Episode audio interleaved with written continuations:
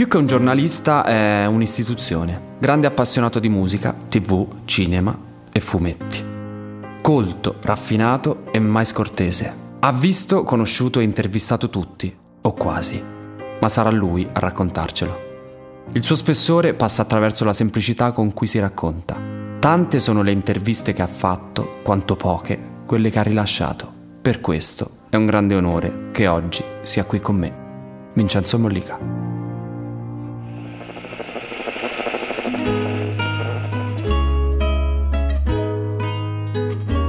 Vi chiederete perché dei podcast di Marco Mengoni e soprattutto perché si chiamano Riff.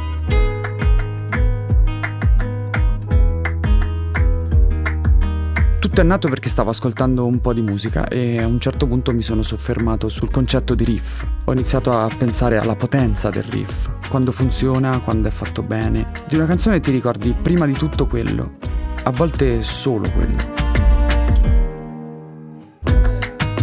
Allora mi sono chiesto, che cos'è un riff nella vita di una persona?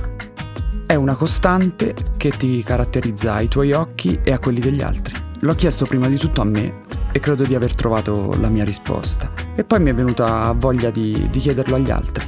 Per farlo è nata questa serie di podcast. Voglio conoscere meglio la vita di alcune persone e voglio scoprire il loro riff.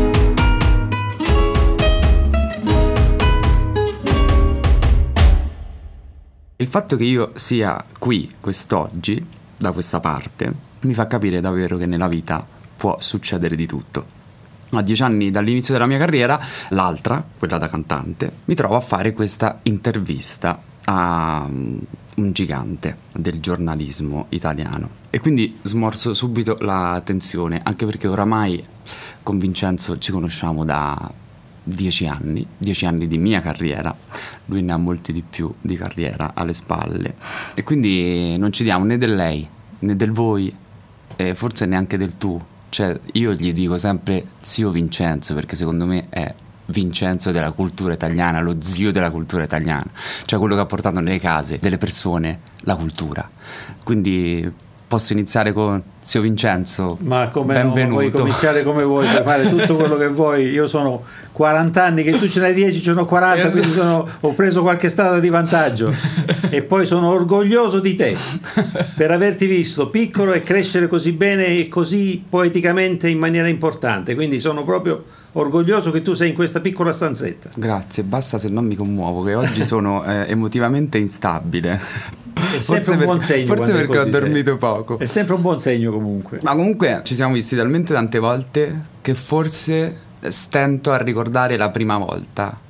Tu te la ricordi? Io, io credo, boh, forse dopo X Factor, però sicuramente quella che mi viene più lampante eh, e immediata è Sanremo, anche perché c'è una foto che io guardo molto spesso che mi ritrae mentre tu mi intervisti proprio dopo la Subito vittoria dopo di la Sanremo. vittoria. Esattamente. Ma certamente. Ma e lì stavo certamente. piangendo. E Certamente, è una foto bellissima, me la ricordo anch'io. E poi sei venuto qui a- in via Saxa Rubra e abbiamo fatto la prima video chat. Dove io ho avuto la possibilità di conoscere il tuo esercito, che non sapevo che i tuoi fan si chiamassero l'esercito, che sono tra i più devoti e fedeli eh, diciamo, fan diciamo, che c'è nella consorteria dei cantanti, degli. Assolutamente sì. Sono strepitosi, ogni tanto ma come mai non ti occupi più dei Mengoni? Mandano dei messaggi molto festosi però sempre, molto affettuosi. Quindi mi trovo dall'altra parte, mi trovo a fare la parte, tra virgolette, ovviamente, dell'intervistatore o comunque del giornalista che non so assolutamente fare, però credo che fare il mio lavoro voglia dire in qualche modo un po' conoscere anche il lavoro degli altri perché sono stato intervistato tante volte e Diciamo che ci hai Beh, sopportato la nostra categoria tante volte e che hai avuto una grande pazienza con tutti noi. Beh, e non- di questo ti ringraziamo. Beh, non in questo caso, ovviamente. Era sempre No. ovviamente un piacere. Era tornare a casa quando, dove, quando c'è, c'è da fare Mollica, c'è da fare il TG1.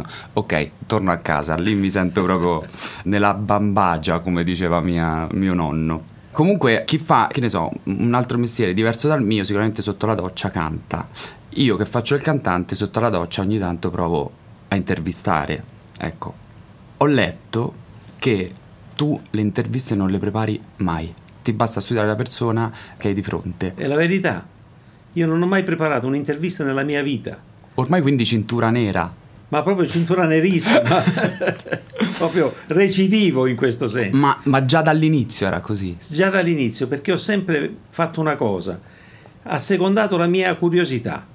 Cioè io mi piace sapere tutto dell'artista che andrò a incontrare, mi piace sapere molto delle cose che, della sua storia artistica soprattutto, delle sue opere d'arte, di quello che ha scritto, di quello che ha cantato, di quello che ha musicato, di quello che ha filmato cinematograficamente. Mi piace sapere molto di questo dal punto di vista meno di quella che è la sua vita privata, mi interessa molto meno sempre, perché lo vero specchio di un artista non è la vita privata, ma sono le opere che lascia, che canta e che porta avanti. Questo è stato sempre il mio pensiero. Perché secondo me la bellezza di un incontro, come diceva Vinicius de Moraes, la vita amico è l'arte dell'incontro, è proprio quello che l'incontro ti può regalare. Se vai già pronto per aspettare le sue risposte e cerchi di estirpargliele, non hai fatto nessun incontro. Hai parlato con te stesso, non hai parlato con l'artista. Invece a me piaceva sempre, come dire, predispormi a cuore aperto per sapere ascoltare bene un artista che avevo davanti, anche quando mi stava simpatico, per cercare di capirlo soprattutto ancora di più, e anche quando mi stava soprattutto antipatico. Mai essere così, il proprio narcisismo non deve mai sopraffarsi no? una, una simpatia o un'antipatia, deve essere sempre in una posizione d'ascolto per capire, che capire poi è la cosa più importante capire per poi poter raccontare a chi ti sta ad ascoltare quando tu farai il servizio. Tutto qui. Beh, devo dire, io cioè, porto la mia esperienza, devo dire che non è che capita proprio sempre così, cioè che chi hai di fronte ha voglia comunque di ascoltarti. Mi sono ritrovato in delle interviste e dall'altra parte c'era un... Bah, devo professionalmente portare a casa questo, questo risultato. Quindi è una, una, specialità non proprio da tutti questa. Sai, Fellini diceva una cosa molto bella. La regola, quando lui ha cominciato a fare il giornalismo, faceva il giornalismo, diciamo, il primo pezzo che gli fecero fare fu un pezzo che, per il messaggero, che era intitolato In agosto aveva piovuto, benvenuta pioggettina. Dice, mi sono dovuto inventare qualche cosa. Poi piano piano dice, però ho capito che il giornalista si faceva soprattutto assecondando la propria curiosità, come ti dicevo prima. E soprattutto lui mi disse una frase molto bella, dice, ricordati Vincenzo che un bravo giornalista ha una sola regola, la curiosità che lo fa svegliare la mattina. E questo credo che sia esatto. la mia regola principale. E quindi parlando degli inizi, se io dico questa frase, uno specialista nell'insegnarti senza insegnare. Guarda, Enzo Biaggi è stata una persona meravigliosa con cui ho lavorato nel 1984 quando faceva linea diretta. E ho lavorato poi, sono stato amico con lui per tutta la vita. Enzo aveva una qualità meravigliosa, quello che arrivava e ti teneva come se fosse una bottega di, di un maestro rinascimentale che ti insegnava le cose. E le imparavi ogni giorno piano piano, piano piano, piano piano, capivi come si fa questo mestiere, che poi quello del giornalista e quello del cronista lui si è sempre definito un cronista come mi definisco io, mi definisco poi mi definisco un cronista impressionista impressionabile per non sbagliare mai. Ma lui mi ha insegnato tante cose. La cosa più bella che mi ha insegnato è proprio quella che per insegnare davvero a una persona non devi mai insegnare con intenzione, devi aiutarlo a capire, devi portarlo con te per mano un pezzo di strada insieme e poi quello che gli rimane di te sarà quello che sarà rimasto anche da te di lui. E questo è il modo per incontrarsi e per fare un bel po' di mestiere per capire un po' come si fa questo lavoro.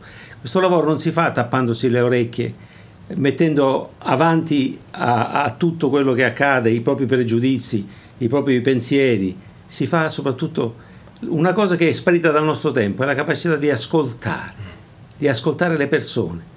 Quando tu vai a un concerto, ai tuoi concerti, le persone che vengono vengono per ascoltarti ed è il modo più bello per vivere il rapporto con un artista, quello dell'ascolto quando poi un artista si vuole ingabbiare in un solo pensiero che non gli somiglia, si è fatto un vero reato, un reato alla storia dell'arte della nostra vita.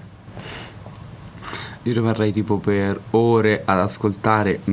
Purtroppo devo andare avanti con queste domande e non vorrei andare avanti con delle domande, ma vorrei lasciare libero il flusso eh, di coscienza e di parole. Però adesso, cioè, adesso ti posso anche un po' soprannominare un po' il Magritte della cronaca hai Guarda. detto un impressionista. Impressionabile. Impressionabile. Diciamo che se dovessi fare un riferimento pittorico, insomma, diciamo ce ne sono tanti che io amo, ma direi Tamara dell'Empicca, dai. Ah, eh, che è una pittrice polacca che io amo molto. Concordo che, assolutamente. Che aveva nella scelta. testa qualcosa di magico, diciamo.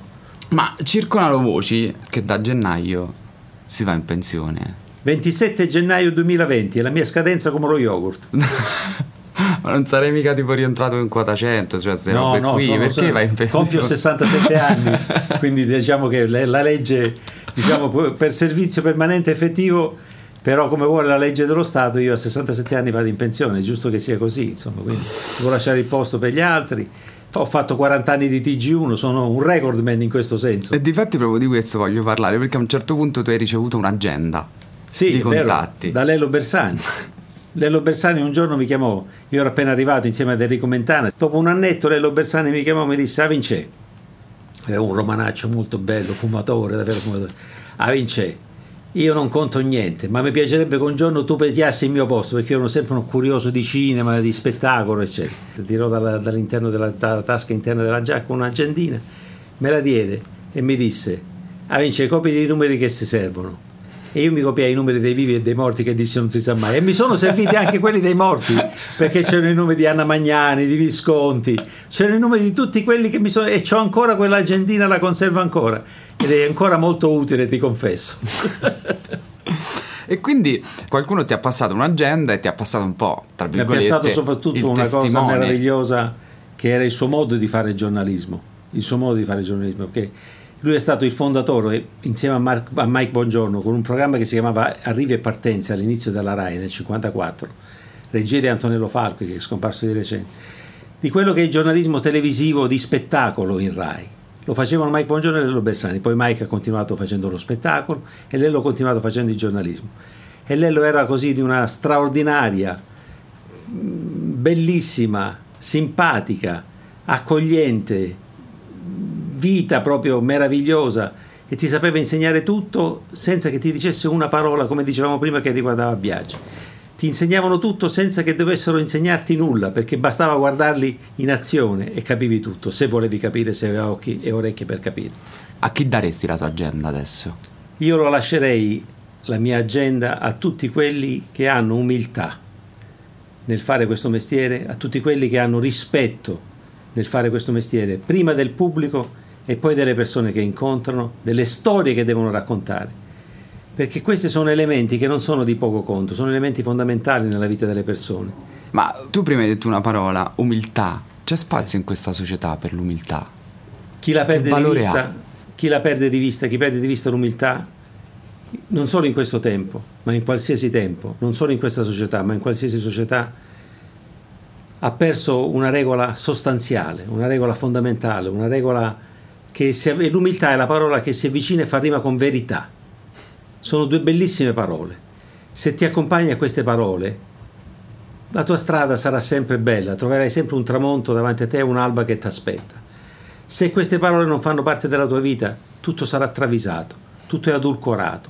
Non bisogna cercare delle cose finte nella vita, la finzione ti può aiutare a giocare, ma non a vivere. La vita è un'altra cosa. Pensando a Vincenzo Giovane, io forse non volevo fare il musicista. Mia madre mi ha obbligato ad andare a lezioni di piano ad un certo punto, a 12 anni. Poi ho intrapreso un percorso che mi ha portato prima a fare uno stage di jazz per 15 giorni, quindi a scoprire questo mondo incredibile che era quello del jazz, non conoscendo neanche uno standard, cioè Summertime and the living easy. Io neanche quello conoscevo. Però a un certo punto poi ho capito che c'era una chiave di volta, cioè ho capito che forse la musica poteva far parte della mia vita. Ero molto piccolo e quindi ho preso questa strada con profonda incoscienza, però con tantissima passione, con tantissima voglia. C'è un momento della tua giovinezza che ti ha portato a dire ok, io devo fare questo, cioè devo raccontare questa cosa, devo fare cronaca, devo raccontare delle storie, devo raccontare dei personaggi. Sono sempre stato incuriosito da, da, dalle tante riviste che mio padre e dai tanti libri che mio padre portava a casa. Fin da quando ero piccolo c'avevo tutte queste riviste che erano riviste per grandi, le sfogliavo, cercavo di capire. Poi piano piano ho capito che le storie nascevano dalle cose semplici della vita. Avevo voglia di raccontare quello che mi capitava, che poi così poi si nasce cronisti, avendo la voglia di raccontare quello che ti capita ad un altro che ti sa ascoltare ma tu perché quello ti ascolti devi saperlo raccontare la storia. Mia nonna sapeva raccontare non le favole, ma le cose che le succedevano in una maniera straordinaria, che le rendeva favolistiche, quindi appetitose, quindi ipnotizzanti. Però la cosa più bella era proprio quel suo raccontare l'ordinaria amministrazione, la semplicità come fosse una cosa eccezionale. E questa è un'altra bella regola, cioè che la semplicità va vissuta insieme all'umiltà e alla verità come una regola di vita proprio, come un segno che ti porta, ti apre tante porte, ecco. Da piccolo la cosa che ti devo dire mi ha fatto pensare che il giornalismo potesse essere una cosa interessante. Io vedo un film che si chiamava Dieci in amore con Doris Day e Clark Gable, dove Clark Gable faceva il capo redattore e faceva finta di essere un redattore che non sapeva fare nulla e si faceva insegnare il giornalismo da Doris Day. Ma la cosa che mi convinse ancora di più che quello era il mio mestiere era una scena di quando Clark Gable entrava nella redazione e con il cappello, togliendosi il cappello, c'entrava l'attaccapanni. Era una cosa di cui io voglio fare quel mestiere lì, di uno che entra in una redazione, si toglie il cappello e c'entra l'attaccapanni. Poi ho capito che quel mestiere invece è un'indicazione inconscia che avevo già dentro di me. Insomma, io credo che fin da quando ho fatto il primo Ngwengue dalla nascita ho cominciato a dire fammi vedere dove mi trovo. Eh, eh era, già raccont- era, già un raccontare un po' la situazione. qualche cosa insomma. Poi no, mi ritornano in mente delle cose perché Clark Cable che mia nonna chiama Carcable è stupendo. se, da sempre e quindi mi faceva vedere i film e mi ricordo proprio quella scena che hai citato adesso. Parliamo di un cronista, di, vabbè, per me un genio, io definirei solo genio Vincenzo. Quindi, Ma assolutamente no, per carità. Eh, Ma non scherziamo, teniamo queste parole importanti per chi se le merita. No, assolutamente. Vabbè, io, io, io la penso così, uh, de gustibus not disputandum est, no? Hai scritto 62 libri. Però hai detto, non scriverei mai un libro di aneddoti su tutti i personaggi che ho, che ho sì, conosciuto. Mi hanno chiesto in diversi di scrivere un libro di memorie molte case editrici anche importanti. I regali più belli che ti fanno gli artisti quando aprono i loro cuori e ti offrono la loro amicizia sono dei segreti, sono dei regali privati, è come se fosse ogni giorno Natale, come se un anno fosse pieno di regali di Natale. E quella intimità, quella sincerità, quella verità hai, di cui sei stato testimone, se ne deve andare via con me. Non è giusto che io divulghi delle cose che non siano state eh, come dire, che vada a condividere delle cose che sono state così intime, così private, così magari delle confessioni, magari delle arrabbiature. Sono stato testimone di tante cose, per cui ho detto sempre a tutti questi editori: guardate, io un libro così non lo scriverò mai, a meno che voi non facciate un libro in questa maniera che vi dico. Ho un titolo che secondo me è perfetto, prima che mi dimentichi di tutto, e il libro è fatto tutti di pagine bianche. Se riuscite a venderlo, avete vinto anche voi la vostra missione di casa editrice. Vabbè, sarebbe pazzesco. Qualcuno diceva: Voglio fare gli stati, però li voglio fare vuoti. Celentano. Ecco. Celentano me lo disse una volta. esatto. Io adesso eravamo davanti a una porta di casa sua a Galbiate. Io adesso, Vincenzo, mi ha fatto così, voglio fare il vuoto. E faceva un gesto con la mano, come a chiudere la mano. Che meraviglia. Beh, sarebbe stupendo. Sarebbe meraviglioso. Allora, mi trovo davanti una persona, potrei usare mille aggettivi. Il garbo, la gentilezza, è una cosa sempre più rara ultimamente. Io dico, ma c'è un, un qualcosa che ti porta ad essere sempre così gentile perché io non ce la faccio. C'è un mantra, un qualcosa, meditazione o non so, un pensiero che ti porta ad essere una persona gentile sempre. Quello è, è un'indole, quello è il tuo carattere, quello è il tuo modo di essere, l'educazione che hai avuto, soprattutto la vita è quello che ti ha insegnato. Io credo che quello sia, io non so se sono gentile o meno, so sempre che voglio essere sempre molto attento alle persone con cui parlo, soprattutto con quelle che devo intervistare, con le persone con cui devo parlare, con le persone che si avvicinano a raccontarmi delle storie. Io sono sempre un, stato una persona che ha cercato di capire e, e di andare alla sostanza delle cose. Non devo mettere in mostra me, mi si vede sempre pochissimo nei servizi.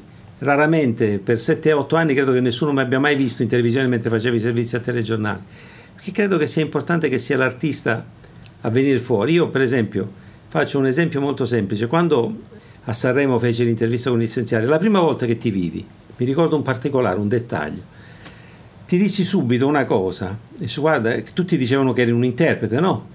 Ti ricordi? Tutti mm-hmm. dicevano Marco Bengoni, l'interprete, voce bellissima, tutti mettevano in evidenza il tuo aspetto vocale, no? Eh sì, c'era pure il pregiudizio, diciamo, talent. Cioè... C'era qualsiasi cosa, no? In quel momento lì io dissi subito una cosa, fin dal primo servizio che feci in quell'occasione, che tu avevi le, la, la stoffa, le tracce, le radici di un vero cantautore. E dissi subito questa cosa in maniera molto precisa. È la cosa che mi dà più piacere a dieci anni di distanza che ho avuto ragione io. Grazie.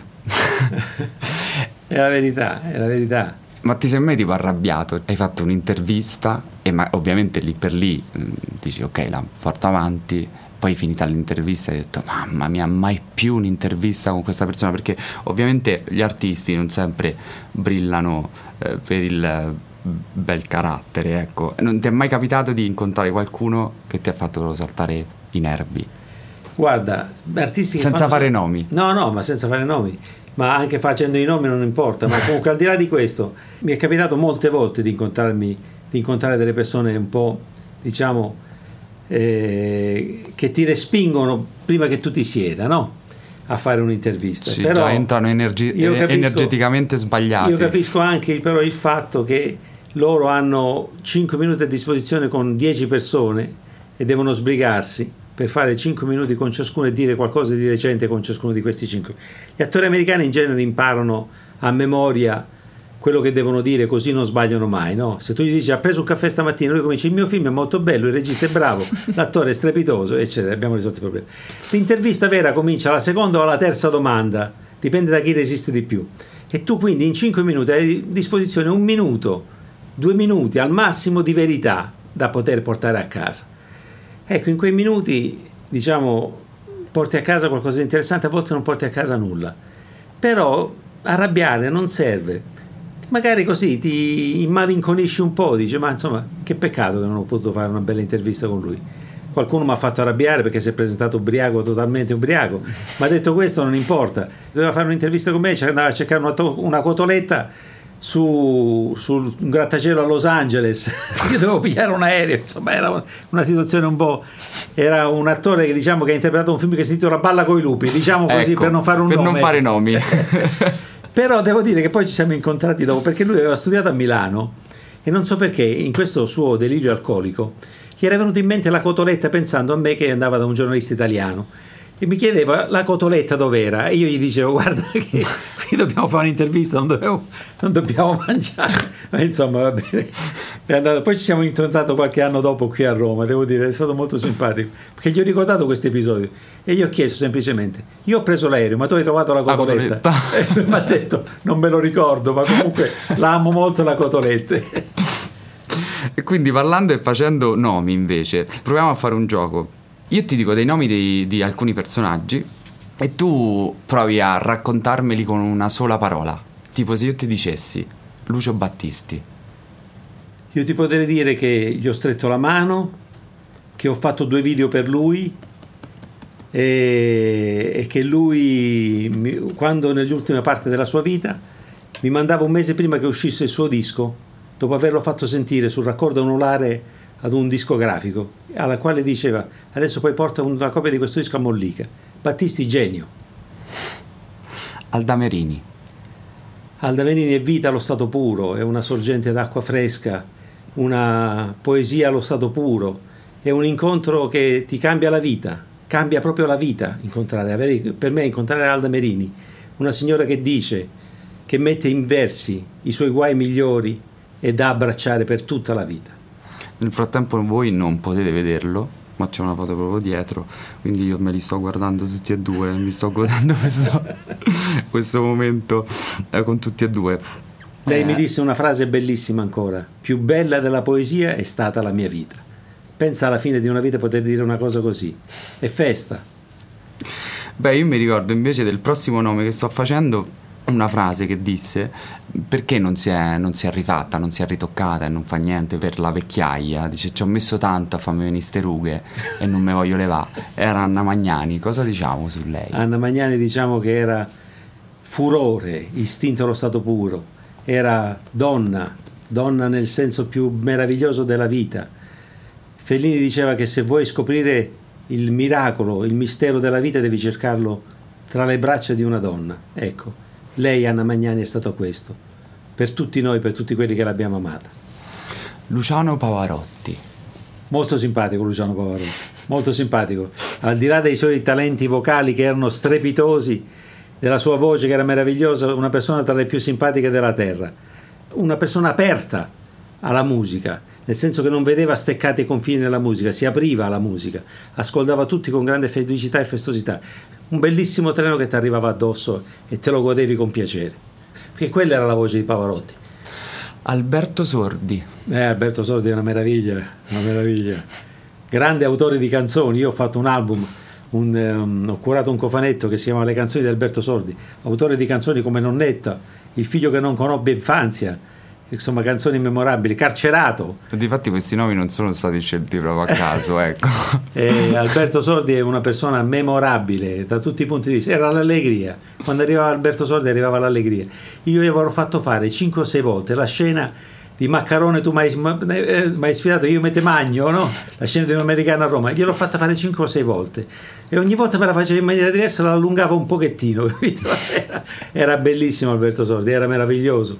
Era, era una festa incontrarlo. Aveva sempre una e una volta fece una cosa meravigliosa. Lo dico meravigliosa perché a ripensarla solo mi viene, mi viene da ridere e i brividi nello invitai a Taratata fece un numero di Taratata dedicato a Little Tony e Alberto Soldi, mm-hmm. due americani a Roma.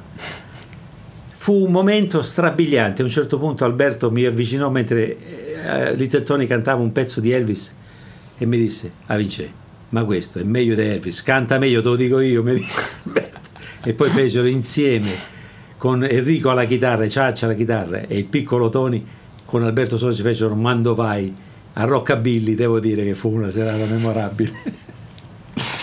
Ultima, Monica Vitti. Monica Vitti è un angelo che quando ti capita nella vita eh, ti regala sempre delle emozioni forti. Lei è partita facendo, essendo la musa di Antonioni, di Michelangelo Antonioni. Poi fa una metamorfosi che nessuna attrice ha fatto nella storia del cinema. Diventa comica, tenera, comincia a raccontare se stessa, diventa un'altra cosa, fa dei film con Alberto Sordi memorabili fa delle cose che sono la ragazza con la pistola, fa delle cose stupende, bellissime e aveva un sorriso, una bellezza inconfondibile. Io ho presentato alcuni libri di Monica Vitti insieme a lei, ho fatto tantissime interviste con lei, ma forse una delle più buffe fu quando mi toccò, con grande felicità mia, presentare la serata dei due Leoni d'Oro alla carriera alla Mostra del Cinema di Venezia.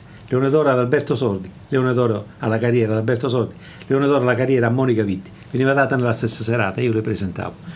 Credo che sia uno dei momenti più belli della mia carriera, quello lì. Il giorno prima dovevamo fare l'intervista con uh, Alberto Sordi e Monica Vitti. Io vado nella stanza di Alberto Sordi all'Eccelsior. Dico allora Alberto facciamo l'intervista. Sì, sbrighiamo, si fa questa intervista, mi disse che non vorrei che arrivasse Monica, Monica che aveva sentito questo, tutto questo giro di, di fans che volevano fare, lui voleva fare l'intervista un po' da solo Alberto. A un certo punto comincia, sentiamo la porta che comincia a cadere praticamente, bussava Monica, che è entrata e appena è arrivata, non è che Alberto ha detto come mai, che succede, ha aperto la porta, Monicuccia mia, vieni! si sono abbracciati ed è cominciato come se non fosse mai finito, capito? Il tempo di quella spettacolo che li aveva visti in, in, quel film meraviglioso dove cantavano Mando vai se la banana non ce l'hai, bella vaiana, attacca da sta, sta banana. banana. Ma a proposito di tutti questi personaggi, cioè, c'è qualcuno che avresti voluto intervistare e che non hai, boh, mm, per qualche motivo non, hai, non sei riuscita ad intervistare? Guarda, io ho avuto la fortuna di intervistare tutti quelli che ho voluto intervistare, quindi stato, sono stato molto fortunato. Con due sole persone avrei voluto intervistarle e non mi è stato possibile, però le ho conosciute tutte e due. Con una ci ho lavorato, che è stata Mina, che è una persona straordinaria eh, che mi ha dato un grande onore, la possibilità di curare l'opera delle, dei suoi anni in Rai, i DVD dei suoi, i 10 DVD dei suoi anni in Rai, e ha, ha voluto che li curassi io insieme al figlio Massimiliano e sono stato molto orgoglioso di questa cosa. Quindi posso dire che l'ho sentita cantare in cucina ed è stata una meraviglia per me, straordinaria. E l'altra persona è Bob Dylan, che invece ho incontrato a Sanremo una mattina prima del festival lui aveva fatto, tenuto un concerto a Imperia, non abbiamo mai avuto tempo di dialogare. Ho avuto invece la possibilità di incontrare più volte il mio cantautore preferito, che si chiama Leonard Cohen. Tanta roba direi, aggiungerei. Adesso vado sul un po', un po' la società, dato che comunque chi meglio di te, cioè che ha vissuto questi 40 anni di carriera e sicuramente ha visto davanti a sé la società che cambiava e sicuramente il mondo dello spettacolo che cambiava. Io mi sono ritrovato, dicevo prima, in questi dieci anni di carriera a vedere la musica cambiare, diciamo, eh, dall'inizio. Sicuramente anche il cinema è cambiato e il mondo dello spettacolo in generale è cambiato. È un mondo molto veloce come cambiano gli artisti rispetto a questo, secondo te? L'artista vero non cambia mai, perché ha i suoi tempi e non si fa mai imporre i tempi della contemporaneità, perché l'artista vero vive senza tempo e segue il suo tempo interiore, che è un altro tempo, è il tempo dell'arte, che poi corrisponde al tempo della vita, ma è un'altra cosa. Tutti questi tecnicismi, le velocità, questa ossessione per la velocità ti aiuta solo ad una cosa, a non capire.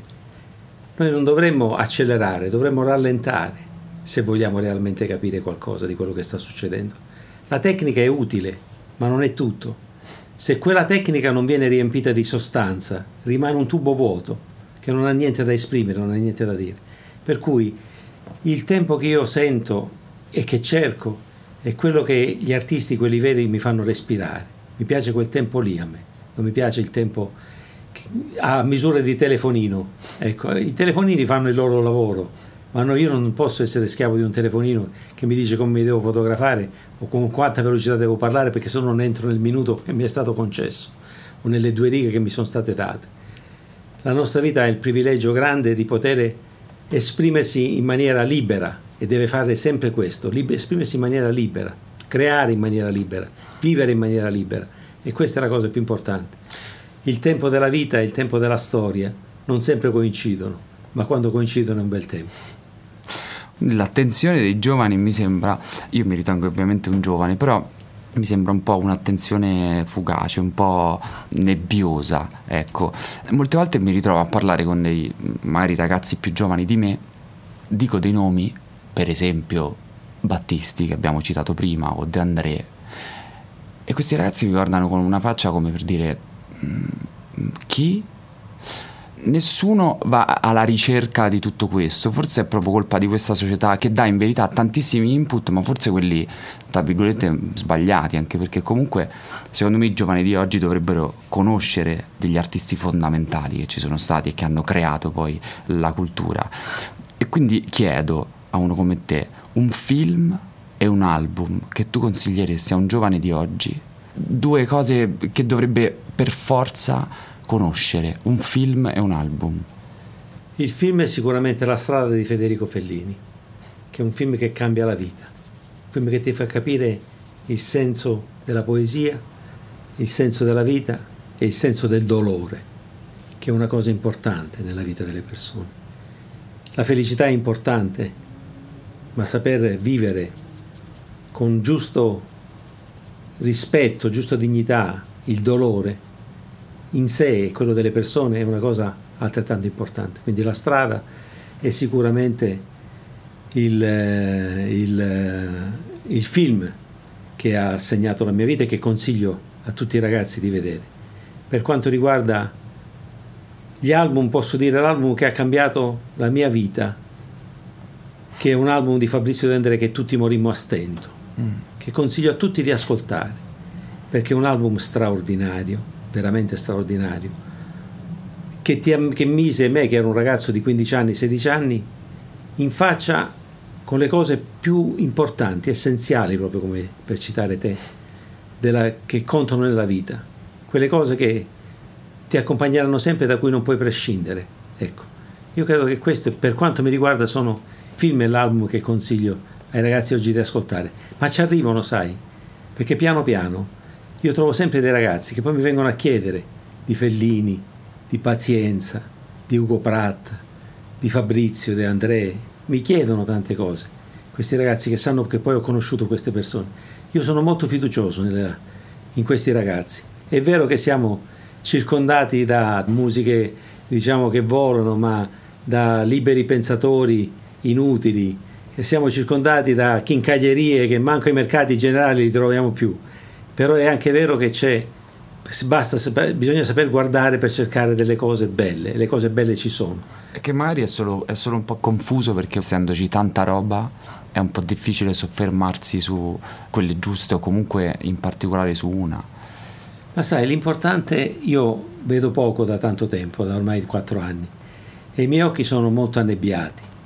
Però ho una piccola lineetta, piccolissima lineetta, che gira nel mio occhio destro, l'unico da cui percepisco qualcosa, che mi permette ogni tanto di vedere qualcosa di quello che, che ho davanti a me.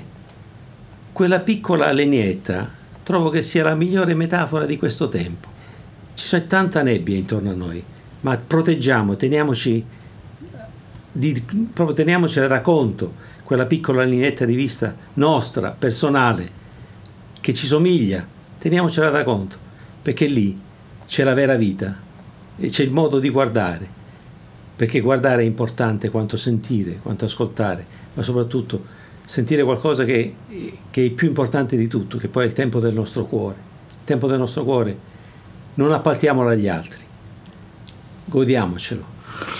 Avevo detto, oggi ero... Ehm, ero emotivamente, diciamo... Tanto tagliamo tutto, non ti Sensibile, quindi proprio um, crollato in una valle di, di lacrime, ma perché mi fa...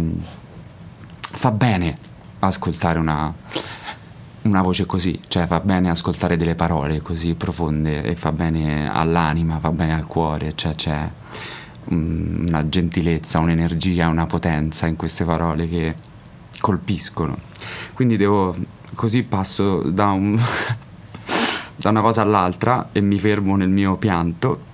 No, ho letto una cosa che invece mi fa ridere tanto tu hai già deciso il tuo epitaffio. Sì, ma scherzi. Qui giace Vincenzo Paperica che tra gli umani fu mollica. Ma certo, perché a un certo punto cosa è successo? Io ho avuto una fortuna straordinaria nella mia vita, anzi due grandi fortune. La prima è quella di essere stato una definizione, una domanda orizzontale e verticale della settimana enigmistica, che è una cosa meravigliosa. Quando il tuo nome, capito, viene richiesto in una domanda della settimana enigmistica, è meglio che stare nella Treccani è meglio stare lì, è bellissimo. E l'altra soddisfazione grande che ho avuto nella mia vita è quella di essere diventato Vincenzo Paperica, di essere entrato ufficialmente nella famiglia dei paperi disneyani, disegnato da Giorgio Cavazzano. Penso che ho dovuto cedere la mia immagine di papero alla Disney che mi ha mandato come compenso un set piccolissimo d'oro di zio Paperone. Dopodiché a un certo punto eh, io mi capita ovviamente come a tutti noi di andare nei cimiteri. Io sono convinto che nessuno dei morti dei defunti abbia scelto la foto da mettere fuori sulla lapide. Perché ci sono delle foto improponibili proprio che non somigliano al defunto in nessuno non posso pensare che quello che c'è sta in quella tomba assomiglia a quella fotografia allora ho detto a mia moglie Rosa Maria e mia figlia Caterina quando schioppo perché è una cosa che, come dire, avverrà a tutti, anche se ognuno di noi si allude che avvenga il più lontano possibile, ma quando viene, viene, va bene uguale, non ha importanza. Mettete una bella foto di Vincenzo Paperica, perché almeno mette allegria a chi passa, capito? Almeno si fa una risata, dice, ma guarda questo che si è messo la voce da Papero. Ecco, la voce da Papero, io la vorrei sulla carta d'identità, la vorrei ovunque, vorrei dire, guardate che quel Papero che adesso sta per essere soppiantato dal pupazzo di Fiorello. esatto, ultimamente sì. Ultimamente da quel pupazzo lì. Però quel papero, in quel papero c'è molto più di quello di Vincenzo Mollica di quanto voi possiate immaginare, per cui qui giace Vincenzo Mollica che tra gli umani fu Paperica, la ribalto diciamo. E quindi voglio finire questa, non so come chiamarlo, perché non mi sento proprio mm, capace di fare interviste o di, di, di, di fare una, Sei stato una bravissimo. chiacchiera. Ma, eh, Sei stato ma, bravissimo. Ma mi è piaciuto tantissimo però. Sei stato bravissimo. Sai perché? perché sei venuto anche tu senza la voglia di fare una domanda, ma di fare una chiacchierata. Perché le interviste più belle sono quelle che nascono facendosi una chiacchierata. E poi dopo sono crollato emotivamente.